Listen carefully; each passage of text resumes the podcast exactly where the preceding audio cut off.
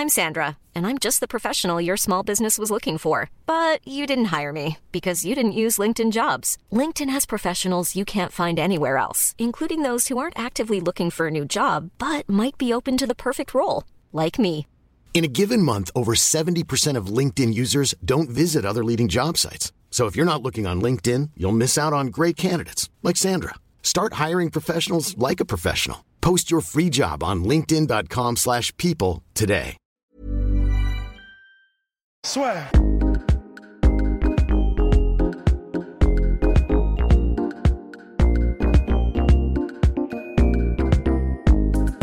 Petit euh, préambule avant le début du podcast. Euh, ce que nous voulions dire, ce que je voulais dire, c'était oui, on a l'air un petit peu bête avec nos avec nos micros comme ça, mais c'est comme vous êtes assez nombreux à nous écouter sur toutes les plateformes, donc audio de podcast habituels, que ce soit SoundCloud, Spotify et j'en passe. Et Euh, le son est bien meilleur quand on met en fait les, les micros comme ça, plutôt qu'en mode micro-cravate. Micro-cravate, ça se perd beaucoup plus, parce que là, ce sont des micros de qualité aux vidéos, donc nous pensons à ceux qui nous écoutent. Voilà.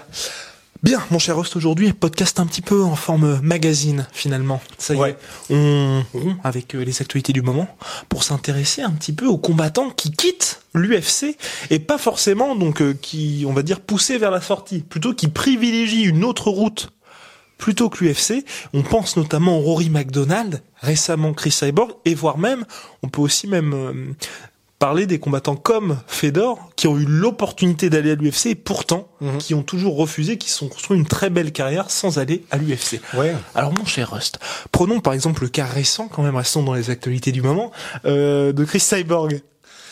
Eh ben, bon, après Chris Cyborg, c'est vrai que c'est un peu un cas particulier parce que elle, elle avait vraiment un énorme, elle était vraiment en clash avec Dana White. Elle avait un problème d'ordre personnel avec Dana White qui visiblement, euh, ça n'allait que s'envenimer. Alors on rappelle que avant même que Chris Cyborg rejoigne l'UFC, il y avait eu des problèmes puisque Dana White avait dit que, alors c'était au moment où Chris Cyborg s'était mise avec euh, Tito Ortiz comme manager. Et en gros, euh, Dana White avait dit que c'était bon, bah, grosso modo un suicide professionnel, parce que bah, on sait que Dana White ne peut pas blairer Tito Ortiz et réciproquement. Et en fait, il y a toujours eu des, comment dire, un peu, euh, les deux en fait ont toujours été un peu langue de serpent l'un envers l'autre. Bon, il se trouve que comme euh, Chris Cyborg avec Amanda Nunes, bon, peut-être maintenant un peu en dessous parce qu'elle a, elle n'a pas fait ce qu'Amanda Nunes a fait. Et Bon, surtout, elle a perdu. et elle a perdu contre un oui aussi oui contre Amanda Nunes. Et ben euh, euh, voilà, elle est considérée comme l'une des deux goats et disons voilà derrière Amanda Nunes. Donc elle était un peu obligée d'être euh, amenée par l'UFC à l'UFC si l'UFC voulait euh, un peu de crédibilité en matière de. MMA féminin. Elle, a, elle, elle est venue, elle a vu, elle a vaincu avant de se faire euh, démolir euh, par Amanda Nunes. Moins Mais, d'une euh, minute, hein, rappelons-le. Ouais, un, un truc un peu violent. Mais voilà. Et une fois que ça a été fait, elle a eu une autre victoire contre, euh, je sais plus comment elle s'appelait, euh, bon, personne. ne- Ouais. Mais courageuse, non, quand même. Très courageuse. Non, Exactement, personne ne la dire. connaissait, mais c'est vrai que c'est Voilà. dans la catégorie featherweight, c'était quelqu'un qui comptait. Ouais, voilà. Mais disons que voilà, c'était pas un nom parce qu'il n'y a pas beaucoup de dons dans cette catégorie. Donc tout ça pour dire que après cette victoire là. Euh, Il y a eu, euh, il y, a, y a toujours eu un peu du mauvais sang entre Dana White et Chris Cyborg, et là il y a eu une histoire aussi de vidéo qui a été éditée, donc une vidéo de backstage qui a été éditée par le camp de Chris Cyborg, et en gros qui pour le coup euh, Était à charge, était clairement. à charge contre Dana White et vraiment ils avaient fait un ils avaient fait un sale travail. Enfin ils avaient fait c'était vraiment limite de la diffamation même complètement. Et euh, ça n'a pas plu à Dana White et bon bah grosso modo euh, voilà deux, deux semaines euh, enfin je sais plus combien de temps plus tard mais voilà elle était C'était partie. game over, oui. C'était Bah, il lui laissait pas le choix, en fait. Il lui avait dit, bah, soit on te resigne, mais pour un seul combat face à Amanda Nunes, et en gros, bye bye ensuite, ou alors, euh, bah, tu pars directement. Et donc, elle est partie directement au Bellator. Mais ça, finalement, le cas Chris Cyborg, où là, il y a eu euh, toute l'histoire qui lui est propre, mais ça montre aussi, en fait, la situation du MMA. Où, dans le sens, c'est un peu le seul sport au monde, mon, mon cher Rust, où euh, il y a quasiment une situation de monopole avec une certaine ligue. avec l'UFC et en fait c'est là alors bah voilà on va rentrer on va rentrer avec ça on va rentrer avec ça dans le cœur du problème directement qui est l'UFC donc c'est un monopole c'est vraiment eux bah voilà on n'apprend rien à personne en disant ça c'est eux qui dominent tout ce, ce, ce, ce- cette discipline le, le game du MMA dans le monde en fait.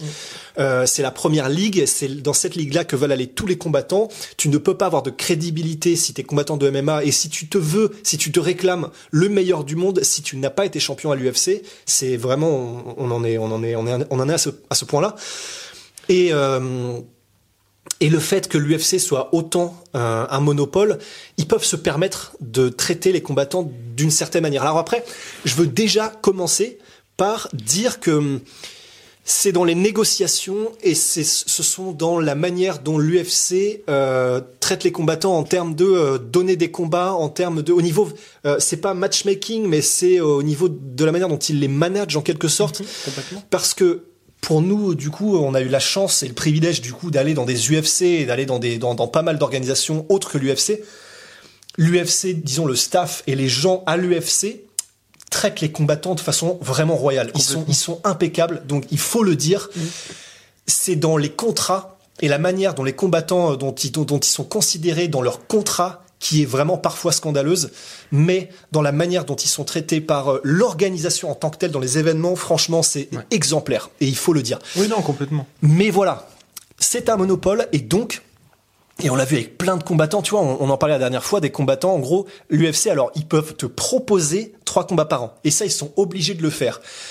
Mais s'ils veulent te virer grosso modo, ils peuvent et ils le font et c'est connu et il y a pas mal de combattants qui ont été virés à cause de ça et qui, qui l'ont mauvaise à cause de ça. Ils peuvent te proposer des combats infaisables, soit des trucs en short notice, soit des combats euh, que tu peux pas prendre parce que raisonnablement euh, c'est un mec qui est soit beaucoup trop classé ou soit ils peuvent te mettre dans des situations contractuellement où grosso modo ils te font comprendre que c'est eux les maîtres du jeu et ils te font ils te font euh, vriller s'ils veulent.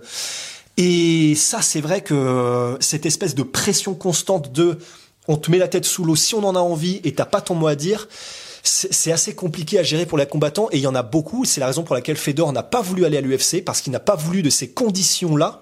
Euh, et, et être traité dans ces conditions-là. Chris Cyborg, du coup, avait l'air de dire que c'était un peu ça aussi, la manière dont elle était traitée contractuellement qui ne lui plaisait pas. Oui, c'est ça, c'était une question de respect. une question de respect et il y a pas mal de même de petits combattants, euh, enfin dans le sens petit, dans le sens au niveau de leur influence, qui disaient aussi ça, Tous les flyweights. qui disaient que euh, ouais voilà, enfin ils m'aimaient pas pour X raisons et ils m'ont fait comprendre euh, avec ce, ce truc des trois propositions de combat que en gros euh, voilà ils, ils voulaient me dégager quoi. Au-delà de pas l'aimer, moi aussi, c'est là tout l'avantage de l'UFC et le fait qu'ils peuvent aujourd'hui euh, quasiment que grandir. C'est la seule organisation où vous, si vous suivez un peu le MMA, euh, vous pouvez nommer le top 15. Alors que toutes les organisations au monde, que ce soit le Bellator, le Rising, le One FC même, vous connaissez, allez, au mieux un combattant dans chaque catégorie. Alors que l'UFC, eux, à chaque fois, ils en ont énormément. Donc quand ils ont perdu Rory McDonald chez les welterweight, Gegard Moussassi chez les middleweight, Chris Cyborg est quand même, comme l'a dit très bien Rust, une des deux plus grandes combattantes féminines de l'histoire. Ou encore, euh, bah, quand il y avait en light heavyweight Ryan Bader qui est parti, qui lui, qui lui était lui aussi l'un des tauliers de l'organisation.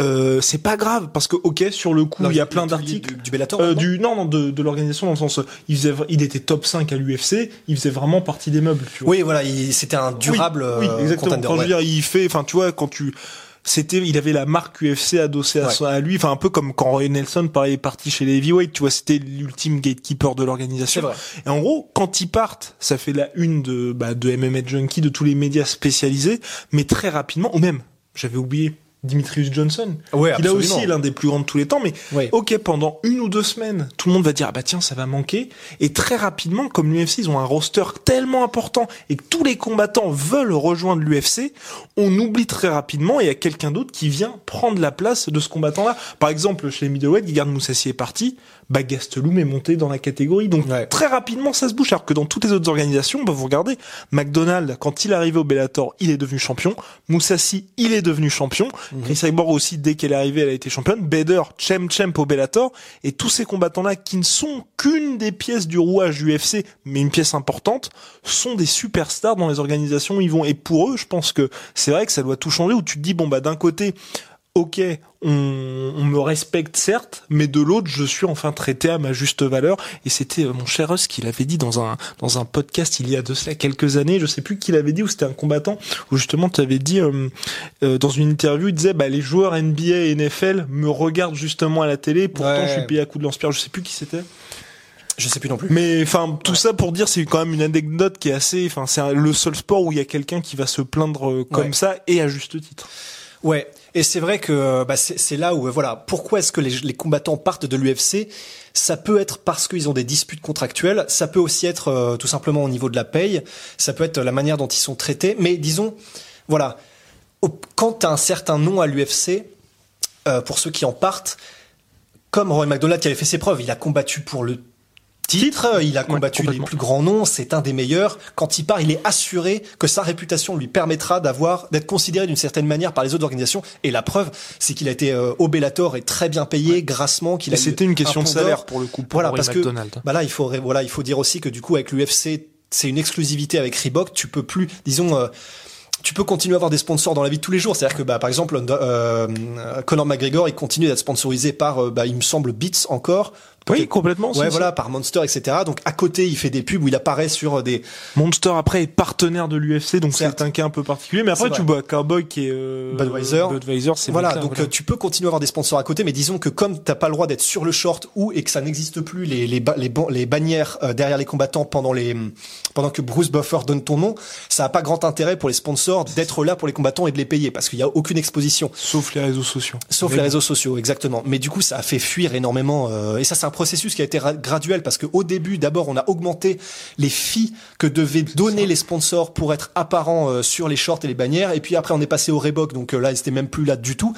Tandis qu'au Bellator, tu peux avoir tous les sponsors que tu veux. Tu mhm. peux en avoir sur la bannière parce que eux ont toujours ce système de bannière. T'en as sur les shorts. Bah, toutes les organisations ont ce système, ben, quasiment toutes. Oui, oui, c'est vrai, quasiment toutes. Donc voilà. Et ça, en revanche, l'UFC euh, a, a, freiné pas mal d'ardeur de, de sponsors à cause de ça. Et c'est ce qui fait que euh, bah, par exemple, Roy McDonald euh, disait voilà, moi je suis content d'être parti de l'UFC parce qu'au moins maintenant, bah, je suis, je, je, je, je peux vraiment il a, il a pas dit doubler, mais je peux vraiment augmenter de façon énorme et substantielle mes gains simplement parce que ma renommée me permet d'avoir des bons sponsors ah qui ont envie de me voir.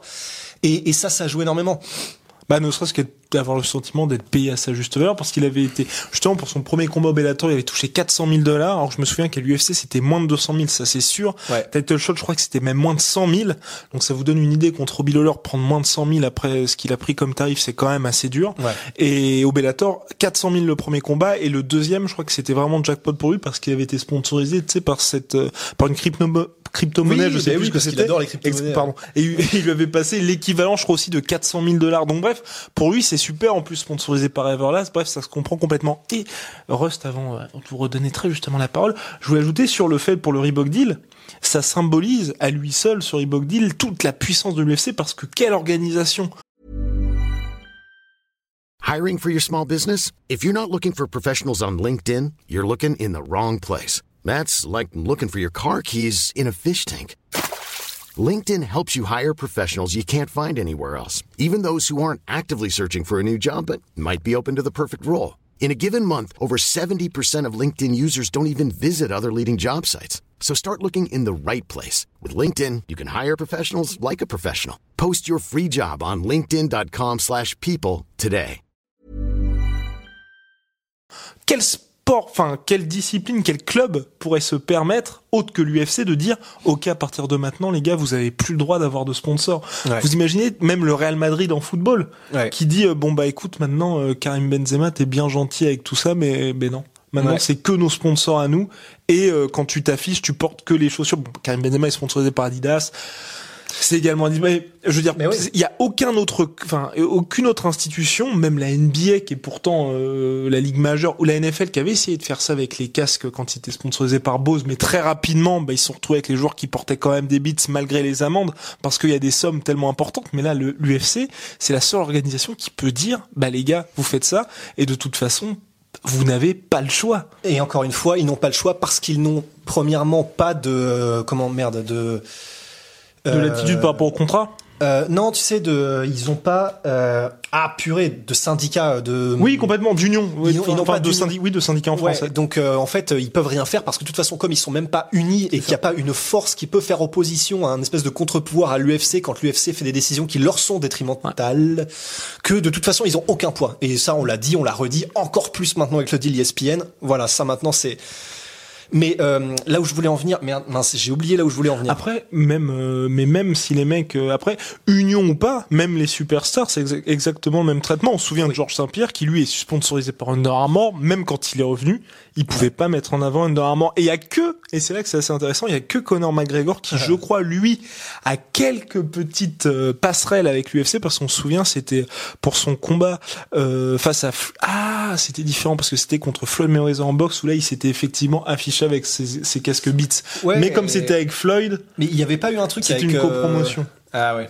Il n'y avait Et- pas eu un truc avec Rabib, je me souviens plus, j'espère pas dire de bêtises, avec le Proper 12 qui avait été mis sur. euh, Si, bah même là, même pour son dernier combat, mais parce que Proper 12 maintenant c'est dans le contrat de Conor Ouais, McGregor voilà. Où il a stipulé que chaque Ouais. fois qu'il combat, Proper 12 est sponsor Ça, de l'événement. c'est extraordinaire. Ouais, bah, bon, bah ouais, mais il a, il a, il a du levier, quoi. Mais en fait. Oui, euh, c'est ça aussi. Mais ce que tu, ce que, ce que, alors parce que du coup, je sais pas, il y a peut-être des gens qui ont pas le, qui ont pas saisi le truc par rapport à, quand tu parlais de Karim Benzema et des sponsors, c'est même pas que par rapport au maillot, en fait. C'est-à-dire que c'est pas que le jeu. Ah non, moi je parlais des, en fait je parlais de ses chaussures. C'est pour ça. Et en fait, c'est parce que bah pour ceux qui des chaussettes. Mais euh, pour ceux du coup qui ne savent pas, en fait, quand t'es quand t'es à l'UFC, même pendant les conférences de presse et les trucs comme ça, tu ne dois pas avoir une autre marque apparente que celle que qu'est Reebok. Et c'est pour ça qu'il y avait eu des, des situations, mais c'était. Euh, tout dépend, en fait tout dépend. C'est pendant la semaine de combat. Pas- oui, c'est vrai. J'aurais dû préciser pendant la semaine de combat. Et Là on est, fait. on balise. hein. Vous avez remarqué ouais. là on balise. Maintenant, on veut être irréprochable, on essaye. Et, euh, et c'est pour ça qu'il y avait eu des situations qui étaient mais délirantes. C'était sans déconner, ça n'avait pas de sens. T'avais même des situations. euh, C'était Matt Mitrione à l'époque. Et Nate Diaz aussi qui a eu ça. Euh, Nedia, je me souviens plus, mais je sais que Matt Mitrione, en gros, il était venu en interview, il était pieds nus. Oui. Et Ariel Wani lui avait dit, mais attends, mais qu'est-ce que tu fous? Enfin, va t'habiller, tu vois. Et le mec lui avait dit, non, mais c'est parce que c'est des chaussures, euh, je sais plus si c'était Adidas ou machin. Et en gros, les officiels de l'UFC sont venus me voir en me disant, non, non, mais tu peux pas apparaître avec ces chaussures-là. Donc, soit tu mets des Reebok, soit t'enlèves celle-là.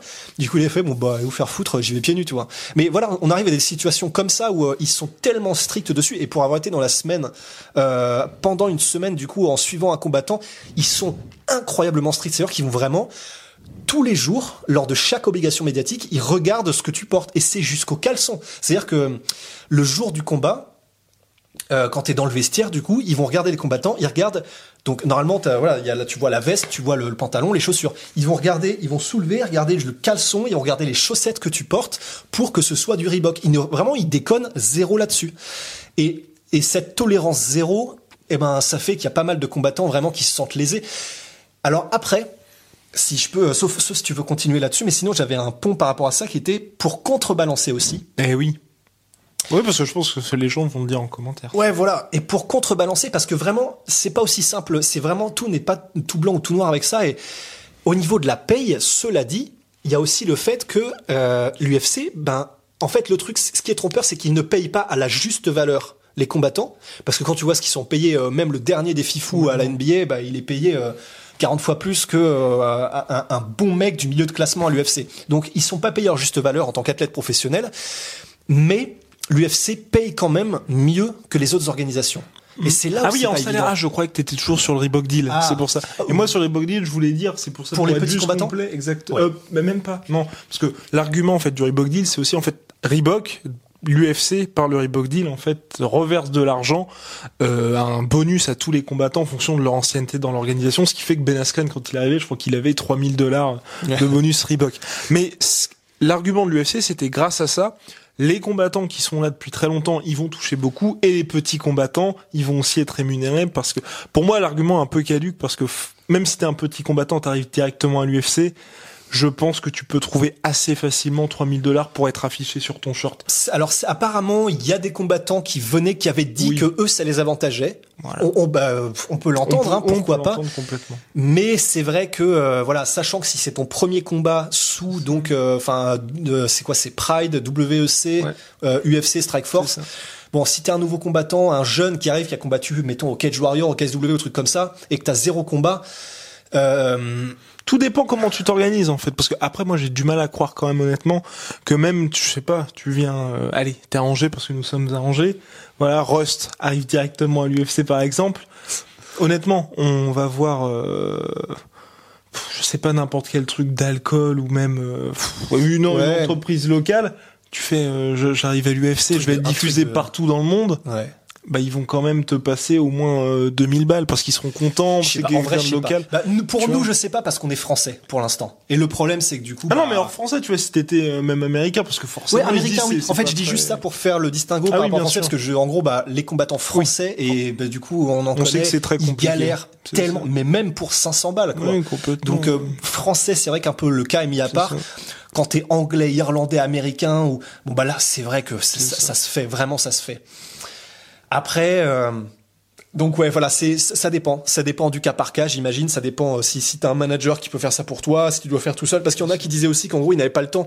C'est-à-dire que il y a aussi le fait que quand t'es combattant à l'UFC et que t'arrives, généralement et aussi triste que ce soit, en fait t'as un boulot à côté. Parce que quand tu démarres, ça te ça te paye pas assez pour de toute façon en faire ça full time. T'as un taf à côté, t'as peut-être pas de manager et là tu galères de ouf à envoyer des mails, tu sais pas comment faire des machins. Et c'est vrai que là, il y a certains combattants, je me souviens plus des noms parce que bah ils ont disparu, ils étaient pas très connus, mais qui disaient au moins j'ai pas à m'en occuper, c'est un stress en moins. Mhm. On peut l'entendre. Et en plus de ça, euh, l'UFC a du coup un système de paye minimal qui est quand même bien meilleur que dans la majorité des autres organisations. Donc 10 000 plus 10 000.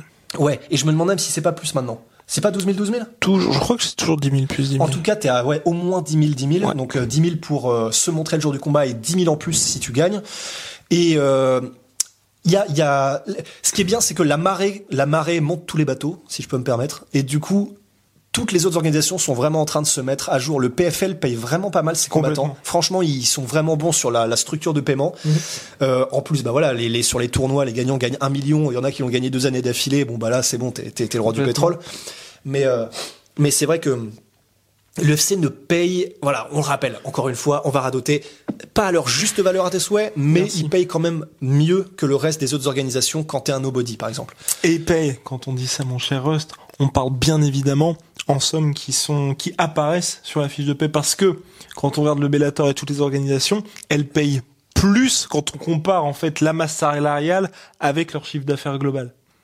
Oui. Et c'est là que c'est un petit peu en trompe-l'œil où en gros l'UFC certes ils offrent au minimum 10 000 plus 10 000, mais l'UFC brasse tellement d'argent que quand vous comparez la masse salariale totale et le chiffre d'affaires, c'est peanuts par rapport au Bellator qui eux vont faire des salaires. Là, quand, quand Russ disait vraiment euh, c'est ridicule, il y a des gens qui combattent au Bellator pour 500 balles.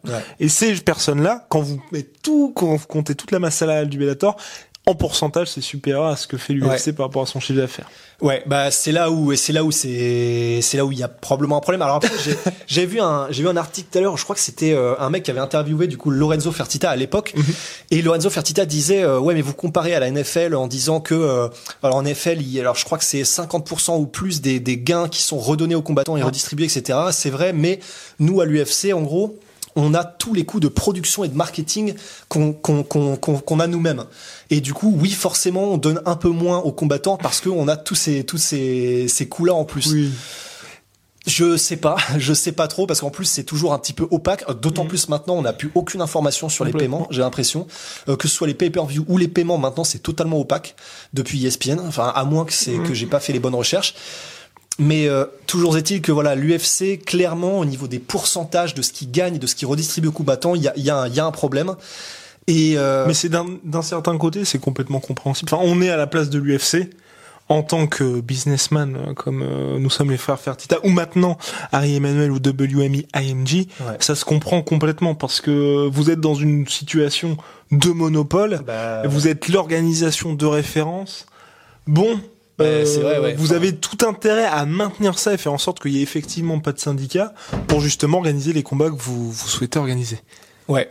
Et euh, euh, voilà, on a des visiteurs, euh, des visiteurs inattendus. Mais euh, qu'est-ce que va bientôt terminer en plus, mon cher. Ah putain merde, il y a encore tellement de trucs à dire. Eh bon bah ouais, on doit, ouais, on doit, on doit partir. Il est quelle heure là? Ah oui putain merde. It's time.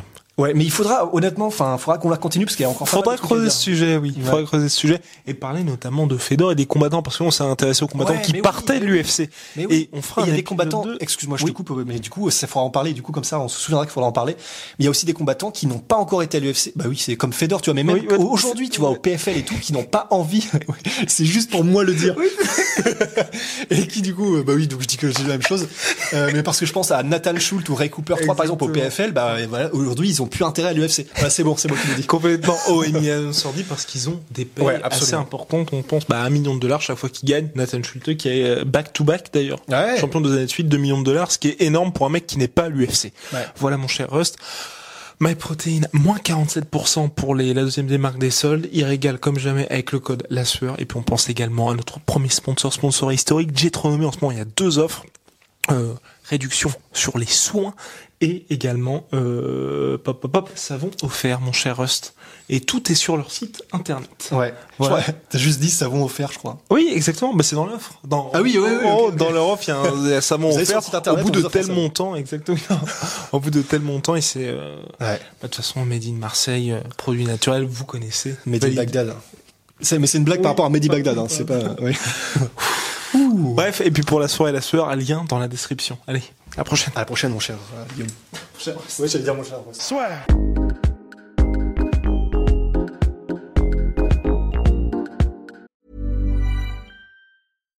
When you make decisions for your company, you look for the no-brainers. And if you have a lot of mailing to do, stamps.com is the ultimate no-brainer. It streamlines your processes to make your business more efficient, which makes you less busy. Mail checks, invoices, legal documents, and everything you need to keep your business running with stamps.com. Seamlessly connect with every major marketplace and shopping cart. Schedule package pickups and see your cheapest and fastest shipping options from different carriers with rates up to 89% off USPS and UPS rates. And with the stamps.com mobile app, you can take care of mailing and shipping wherever you are. Make the same no-brainer decision as over 1 million other businesses with stamps.com. Sign up with code program for a 4-week trial plus free postage and a free digital scale. No long-term commitments or contracts. That's stamps.com. Code program. Et voilà, c'est la fin de votre épisode du podcast La Sœur. Si ça vous a plu, n'hésitez pas à nous mettre les 5 étoiles sur Apple Podcast ou sur Spotify. Vous pouvez aussi nous laisser un petit commentaire, ça nous aidera beaucoup. Et si vous voulez aller plus loin avec nous, vous tapez La Sueur sur toutes les plateformes ou sur les réseaux sociaux, vous nous trouverez. Et là, vous nous écoutez très certainement en audio. On est aussi en vidéo sur YouTube, mais également sur Snapchat. Là encore, vous tapez La Sueur et on sera là. Merci de votre fidélité et à très vite pour de nouvelles aventures.